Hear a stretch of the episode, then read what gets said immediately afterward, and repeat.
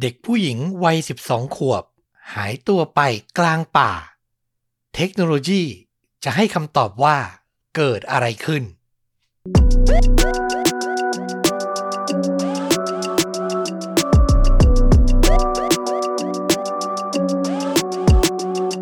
สวัสดีครับ ยินดีต้อนรับเข้าสู่ The X Files พอดแคสต์เล่าเรื่องสั้นลุ้นระทึกหลากหลายหัวข้อ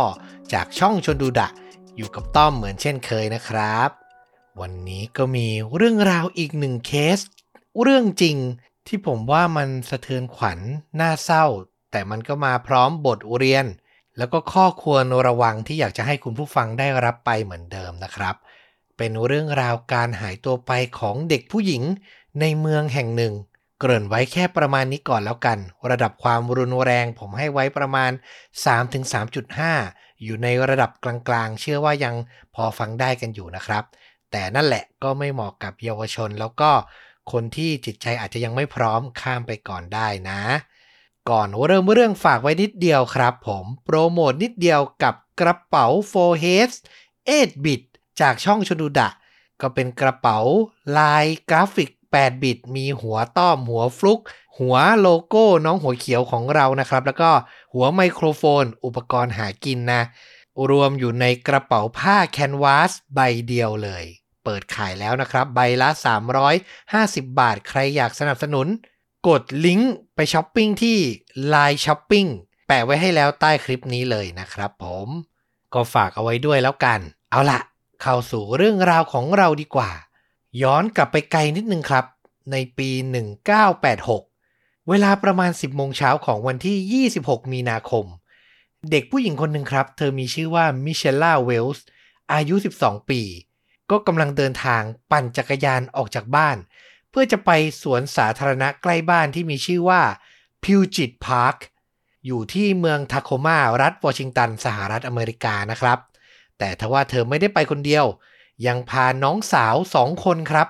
อายุ 11 ขวบแล้วก็ 9 ขวบไปด้วย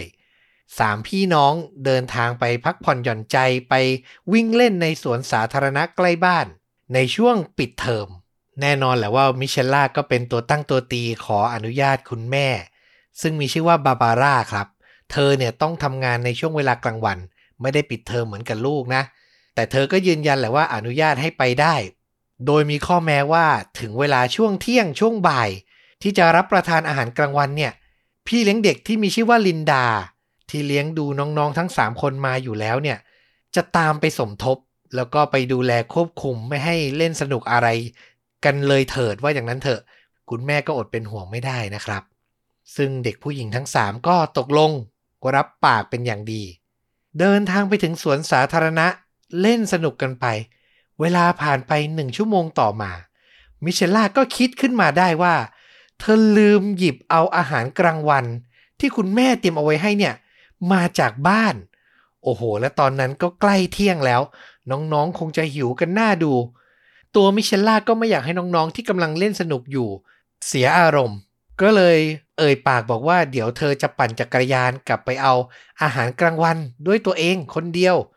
น้องๆ ทั้งสองก็ตอบตกลง มองดูพี่สาวปั่นจักรยานไปรับตา หลังจากนั้น ทั้งคู่ก็ตัดสินใจเดินไปที่ห้องน้ำสาธารณะครับ จะไปล้างไม้ล้างมือ เตรียมรับประทานอาหารที่พี่สาวจะเอามาอีกไม่นาน แต่ระหว่างทางเนี่ยด้วยความที่เป็นเด็กอะเนาะสองคน 11 ขวบกับ 9 ขวบเท่านั้นเอง ก็มีการแวะเบี้ยบ้ายรายทางมาตลอด แวะดูดอกไม้ แวะเล่นตรงโน้นตรงนี้ จนเวลาเนี่ยล่วงเลยไปจนถึงบ่ายโมงกว่าๆ เล่นกันเพลิน กว่าที่สองพี่น้องจะเดินทางมาถึงบริเวณจุดที่สวนสาธารณะ เขาเซตไว้ให้เป็นลานปิกนิก เป็นลานหญ้ากว้างๆที่จะเอาผ้ามาปู แล้วผู้คนก็จะมารับประทานอาหารกัน มาเลทแล้ว แต่สองคนครับ น้องสาวของมิเชลล่าก็เห็นแล้วแหละว่านั่น คืออาหารที่พี่สาวเนี่ยเตรียมไว้แน่ๆ แต่ที่สำคัญคือมิเชลล่าไม่ได้นั่งอยู่ตรงนั้นสองพี่น้องก็รอพี่สาวคนโต คิดเอาเองว่าสงสัยจะแวะเล่นกันมากไป พี่สาวเลยอาจจะรับประทานอาหารเสร็จแล้ว แล้วก็ออกไปเล่นกับเพื่อนๆ ในบริเวณสวนรอบๆนั้นหรือเปล่า รอสักพักพี่สาวไม่กลับมา ก็พากันเดินไปรอบสวนสาธารณะเลยครับ ไปตามหาว่ามิเชลล่าพี่คนโตเนี่ยอยู่ที่ไหน แต่สุดท้ายก็ไม่ประสบความสำเร็จสองพี่น้องก็เลยตัดสินใจ กลับมานั่งรอบริเวณ หน้าปากทางเข้าสวนสาธารณะ รอไปรอมาจนพี่เลี้ยงอย่างลินดา เดินทางมาถึง สอบถามได้ความว่ามิเชลล่า หายตัวไปนานนับชั่วโมงแล้ว ลินดาก็เริ่มกังวล เธอตัดสินใจโทรหาผู้เป็นแม่ของเด็กๆ อย่างบาบาร่าทันที เล่าให้ฟังเลยว่าเกิดอะไรขึ้น บาบาร่าก็ใจเสียหวาดกลัวมากๆ เธอพยายามตั้งสติแล้วก็โทรแจ้งเจ้าหน้าที่ตำรวจว่าลูกสาวคนโตของเธอ หายตัวไป แต่ตามปกติแล้วอย่างที่เราทราบกัน เจ้าหน้าที่ก็จะพยายามบอกให้คุณแม่เนี่ยใจเย็นๆ ลูกเพิ่งหายไปชั่วโมงสองชั่วโมงเท่านั้นเอง ลองนึกดูดีๆสิว่า เธอจะเดินทางไปหาเพื่อนที่ไหนหรือไม่อย่างไร แต่บาบาร่าก็ยืนยันครับว่า ลูกสาวคนโตของเธอไม่ได้มีนิสัยอย่างนั้น คือจะไปไหนมาไหนเนี่ยจะแจ้งก่อนตลอด แล้วนี่กำลังดูแลน้องสาวอยู่ถึงสองคน ไม่มีทางจะทิ้งน้องไปไหนแน่ๆ แต่แม้จะพูดอย่างไร สุดท้ายเจ้าหน้าที่ก็ยังคงบอกให้คุณบาบาร่าเนี่ยใจเย็น แล้วรอข้ามคืนนี้ไปก่อน ถ้าลูกสาวยังไม่กลับมา ค่อยโทรศัพท์มาแจ้งความอีกที แต่หัวอกของผู้เป็นแม่เนาะจะบอกว่าโมโหแล้วก็น่าจะใช่ บาบาร่าไม่ยอมรับในสิ่งที่เจ้าหน้าที่พูดตอบกลับมาครับ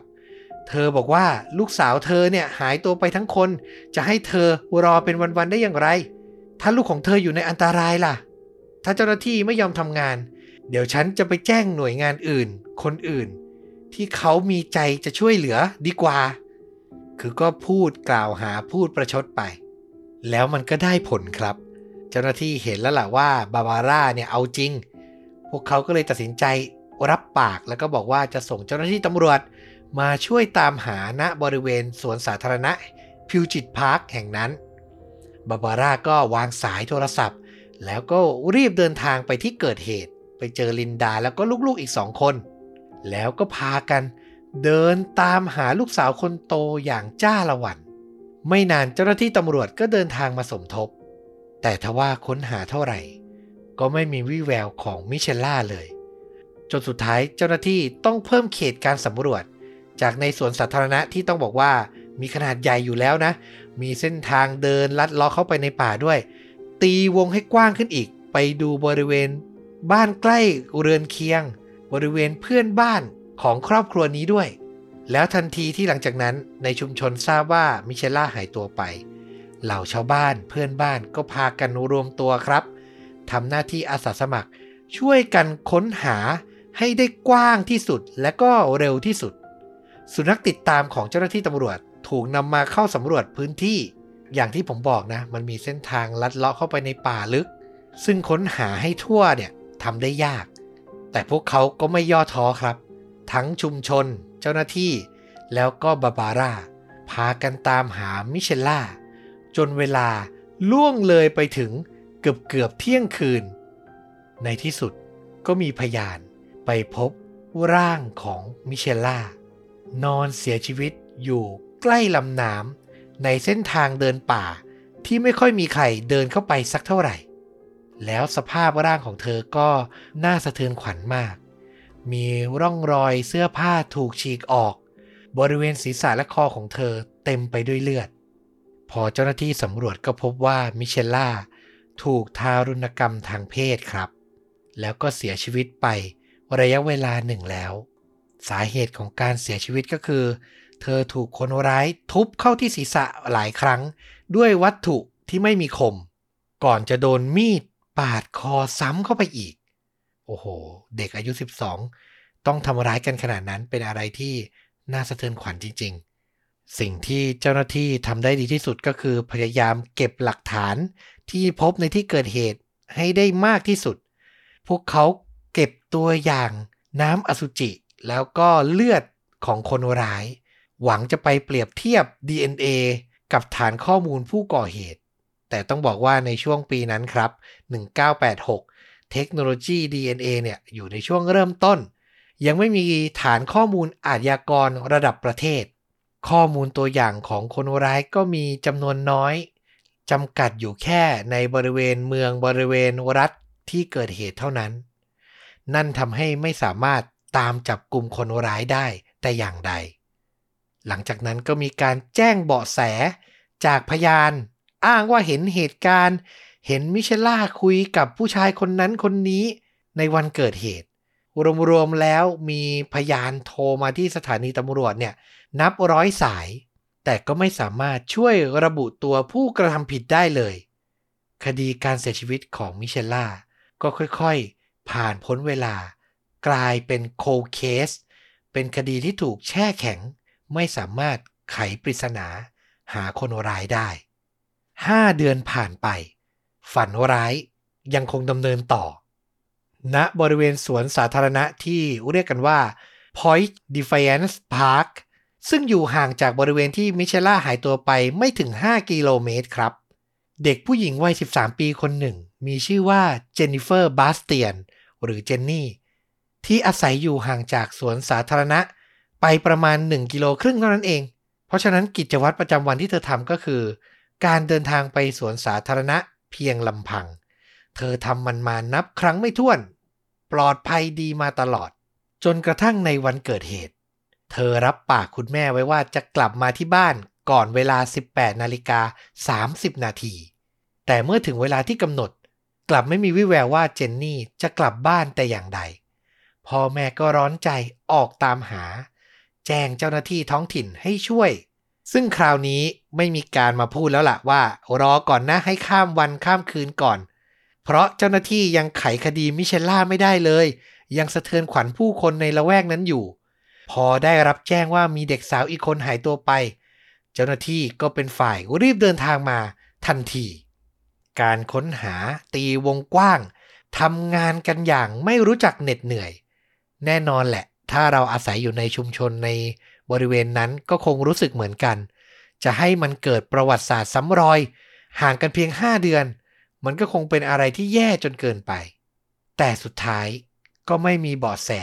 ที่จะพบตัวเจนนิเฟอร์ได้ จนกระทั่งถึงวันที่ 28 สิงหาคม ปี 1986 4 สัปดาห์หลังจากที่เด็กผู้หญิงหายตัวไป มีชาวบ้านคนหนึ่งออกวิ่งจ็อกกิ้งครับ แล้วก็ไปสะดุดกับร่างร่างหนึ่ง ซึ่งมีสภาพสุดโทมเป็นอย่างมาก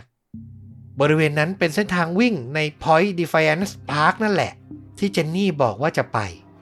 แล้วหลังจากเจ้าหน้าที่เข้าตรวจสอบพื้นที่ก็ยืนยันได้ในเวลาไม่นานว่า นั่นคือศพของเจนนิเฟอร์บาสเตียนแพทย์ผู้ทำการชนสูตรบอกว่า เธอถูกล่วงละเมิดทางเพศอย่างโหดร้าย แม้ว่าเธอจะเป็นเด็กผู้หญิงที่มีรูปร่างเล็ก แต่ก็พยายามต่อสู้เอาตัวรอดสุดชีวิต มีร่องรอยบาดแผลบริเวณแขนบริเวณมือ คือเธอเนี่ยทั้งกัดทั้งข่วนต่อสู้กับคนร้าย แต่สุดท้ายก็สู้ไม่ไหว ถูกคนร้ายใช้มือเปล่าๆเนี่ยครับ บีบคอจนเสียชีวิต โดยใกล้ๆร่างของเธอนั้น ก็มีจักรยานที่เธอใช้เดินทางเนี่ย ถูกกลบฝังอยู่ใต้กองใบไม้ เจ้าหน้าที่ก็สันนิษฐานว่าคนร้ายน่าจะพยายาม ปิดบังหลักฐาน ปิดบังจักรยานไว้ไม่ให้ใครเห็น ดีกว่าที่จะเข็นหรือว่ายกจักรยานออกจากสวนสาธารณะไปด้วยตนเอง อย่างนั้นมันจะเป็นจุดเด่น และทำให้คนจดจำได้มากกว่าทว่ามันก็เป็นอีกครั้งครับ ที่เจ้าหน้าที่ตำรวจสามารถเก็บหลักฐานสำคัญได้ ไม่ว่าจะเป็นน้ำอสุจิแล้วก็เลือดของคนร้าย แต่ก็ไม่สามารถเชื่อมโยงกับผู้ต้องสงสัยรายไหนได้เลย อย่างที่ผมบอกไปนะ การตรวจ DNA ในยุคนั้นเป็นอะไรที่อยู่ในจุดที่เพิ่งเริ่มต้นมากๆ ในที่สุดคดีการทารุณกรรมและพรากชีวิตสองเด็กสาวในเมืองเดียวกัน ห่างกันแค่ 5 เดือน ก็กลายเป็น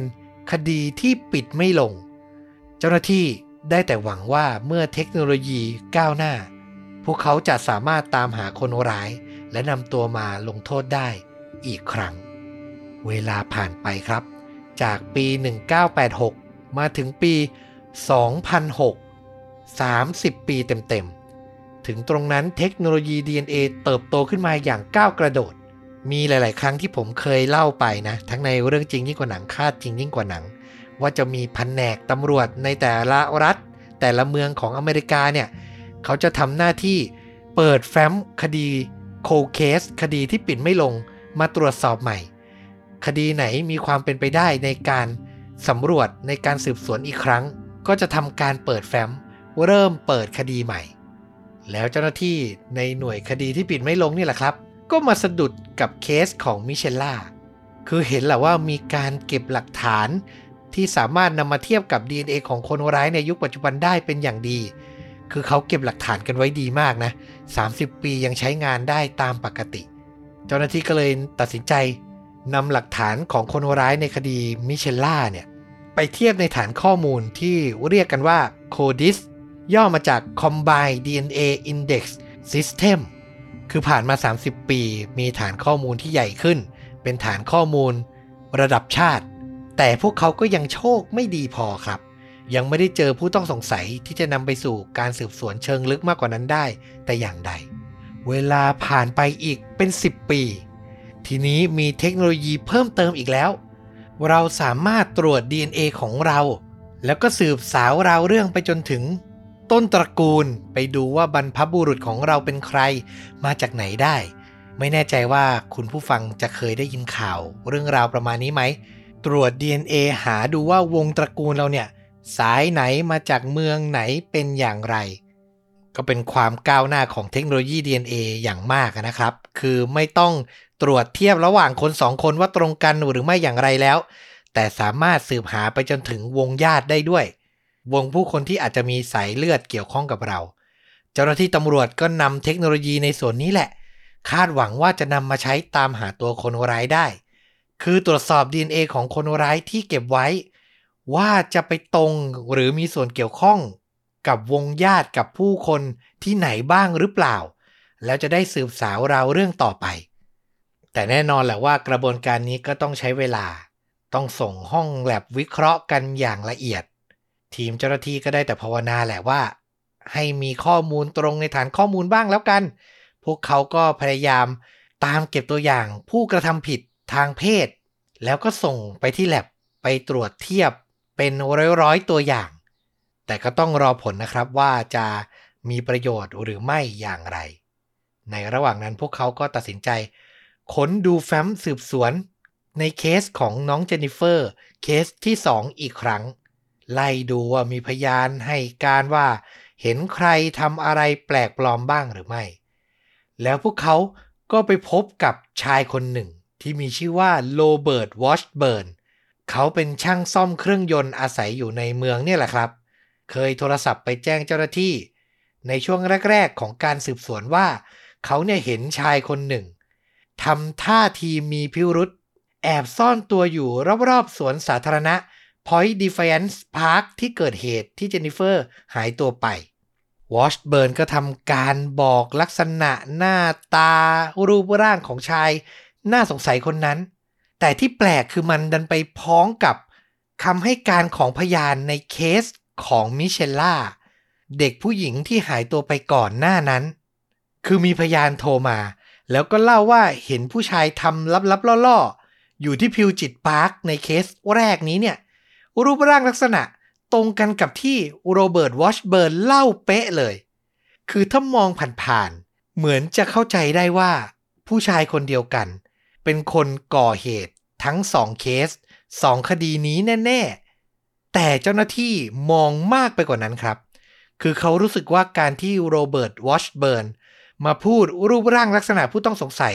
เคสที่สองตรงกับเคสแรกเป๊ะๆเนี่ย มันยังไงยังไงอยู่ มันมีความน่าเคลือบแคลง แล้วพวกเขาก็เคยเจอในเคสก่อนหน้านี้ว่า คนร้ายเนี่ยทำทีเป็นพยาน โทรศัพท์มาแจ้งเหตุก็มีหลายครั้ง แล้วก็จะให้ข้อมูลในลักษณะที่ตรงกันซ้ำๆอย่างนี้นี่แหละ เจ้าหน้าที่ผู้ทำการสืบก็เลยตัดสินใจ หันเหความสนใจมาที่วอชเบิร์นเดินทางไปหาเขาที่อยู่ที่รัฐอิลลินอยส์แล้วก็ถามความสมัครใจเลย ว่าจะยินดีให้ตัวอย่างเลือดกับเจ้าหน้าที่ได้หรือไม่ คือจะนำมาเทียบ DNA กับ DNA คนร้ายนั่นเอง แต่เจ้าหน้าที่ตำรวจก็ฉลาดกว่านั้นนะเขาก็ไม่ได้บอกว่าสงสัยในตัววอชเบิร์นแต่อ้างว่ามันเป็นพิธีการที่ต้องทำเป็นปกติวอชเบิร์นก็ไม่คิดอะไรครับ ยินดีปฏิบัติตาม แล้วตัวอย่าง DNA ของโรเบิร์ตวอชเบิร์นพยานผู้เห็นเหตุการณ์ ก็ถูกส่งตรงไปที่แลบที่กำลังตรวจสอบอย่างละเอียดอยู่ เวลาผ่านไปจนถึงฤดูร้อนปี 2018 ผลการทดสอบจากในแลบทดลองก็ออกมา แล้วไม่ใช่ใครอื่นเลยครับ โรเบิร์ต วอชเบิร์น พยานที่อ้างว่าเห็นเหตุการณ์นี่แหละ คือผู้ก่อเหตุ แต่ในสมมุติฐานแรกของเจ้าหน้าที่ พวกเขาก็คิดอย่างที่ผมเล่าไปแหละว่า คดีของทั้งน้องมิเชลล่าและน้องเจนนิเฟอร์ คนร้าย น่าจะเป็นคนเดียวกัน ถ้าตามตัวได้แล้วทุกอย่างก็น่าจะจบ แต่จากหลักฐาน DNA กลับปรากฏว่าวอชเบิร์นเป็นผู้กระทำผิดในเคสที่ 2 คือเคสของน้องเจนนิเฟอร์เท่านั้น และนั่นหมายความว่า คนร้ายในเคสแรกยังลอยนวลอยู่ ทีนี้ก็เข้าสู่การตรวจสอบ DNA อย่างที่ผมกล่าวไป คือเป็นการเทียบ DNA คนร้ายเพื่อตามหาวงตระกูลครับ ตรวจสอบกับตัวอย่างผู้คนเยอะมาก คือในการทำเช่นนี้มันต้องมีการขอตัวอย่างผู้ชายที่อยู่รอบๆเมือง มาตรวจสอบเทียบ แต่มันไม่สามารถบังคับได้นะ คือต้องสมัครใจ หลาย ๆ ครั้งก็จะมีคนยินยอมมอบตัวอย่างเลือดของตัวเองมา แต่หลาย ๆ คนก็มีสิทธิ์ที่จะปฏิเสธ นั่นทำให้การตรวจสอบเนี่ยมันยิ่งต้องใช้เวลาเปรียบเทียบมากขึ้นไปอีก แต่เจ้าหน้าที่ไม่ละความพยายามครับ และในที่สุดก็พบว่าคนร้าย มีลักษณะเฉพาะของคนในตระกูลฮาร์ดแมนแม้จะไม่สามารถระบุชื่อผู้กระทำผิดได้โดยตรง แต่สามารถจำกัดความเป็นไปได้ให้แคบลงได้แล้ว มีพี่น้องตระกูลฮาร์ตแมนสองคนเท่านั้นครับ ที่อาศัยอยู่ในรัฐวอชิงตัน ซึ่งเป็นรัฐที่เกิดเหตุ ทีนี้วิธีที่จะทำให้ได้คำตอบที่แท้จริงก็คือ ต้องขอตัวอย่างเลือดจากสองคนนี้มาให้ได้ แต่เจ้าหน้าที่ตำรวจไม่อยากให้คนร้ายรู้ตัวก่อน จะเดินไปขอตรงๆเนี่ยเขามีสิทธิ์จะปฏิเสธและอาจจะหลบหนีได้ พวกเขาจึงต้องใช้ความอดทน ดักซุ่ม รอคอย เพื่อให้พี่น้องตระกูลฮาร์ตแมนสองคนนี้ ทิ้งร่องรอย DNA ไว้ที่สิ่งของบางอย่าง แล้วนั่นแหละเจ้าหน้าที่ถึงจะเก็บมา มาเปรียบเทียบกับ DNA ของคนร้ายต่อไป คือต้องใช้เวลาในการซุ่มดูในการแอบติดตามนานมากๆ จนวันหนึ่ง พี่น้องตระกูลฮาร์ตแมนครับ นัดพบเจอกัน รับประทานอาหารด้วยกันที่ร้านฟาสต์ฟู้ดแห่งหนึ่ง คนพี่เนี่ยใช้กระดาษทิชชู่เช็ดปาก ส่วนคนน้องใช้หลอดดูดน้ำรับประทานเสร็จแล้วก็วางเอาไว้ เป็นโอกาสใหญ่ให้เจ้าหน้าที่นำหลักฐานทั้งสองชิ้น มาเปรียบเทียบ จนในที่สุด พวกเขาก็มั่นใจ แล้วก็ออกหมายจับพี่ชายในตระกูลฮาร์ตแมน ที่มีชื่อว่าแกรี่ ในเดือนมิถุนายนปี 2018 นั่นเอง หลักฐานทางนิติวิทยาศาสตร์มัดตัวขนาดนั้น ดิ้นยังไงก็ไม่สามารถดิ้นหลุดได้ แต่การขึ้นศาลการว่าความก็ต้องใช้เวลาไปอีกหลายปีครับ บทสรุปวันที่ 22 มีนาคม ปี 2022 แกรี่ฮาร์ตแมนซึ่งเป็นชายที่หย่าร้างกับภรรยา ทว่ามีลูกที่โตแล้วเนี่ยสองคน ก็ถูกตัดสินให้มีความผิด ในข้อหาล่วงละเมิด และสังหารมิเชลล่า ในปี 1986 ซึ่งในวันที่ศาลตัดสินโทษนั้น ครอบครัวของน้องมิเชลล่า ซึ่งหมดหวังแล้วหมดหวังอีก ก็ถึงกับร่ำไห้ออกมาด้วยความปิติ คือพวกเขาคิดแล้วแหละว่า ผ่านมา 30 ปี ยังไงก็คงไม่ได้รับความยุติธรรมแน่ ๆ แต่เทคโนโลยีและเจ้าหน้าที่ที่สู้กัดไม่ปล่อย ก็ทำมันได้สำเร็จ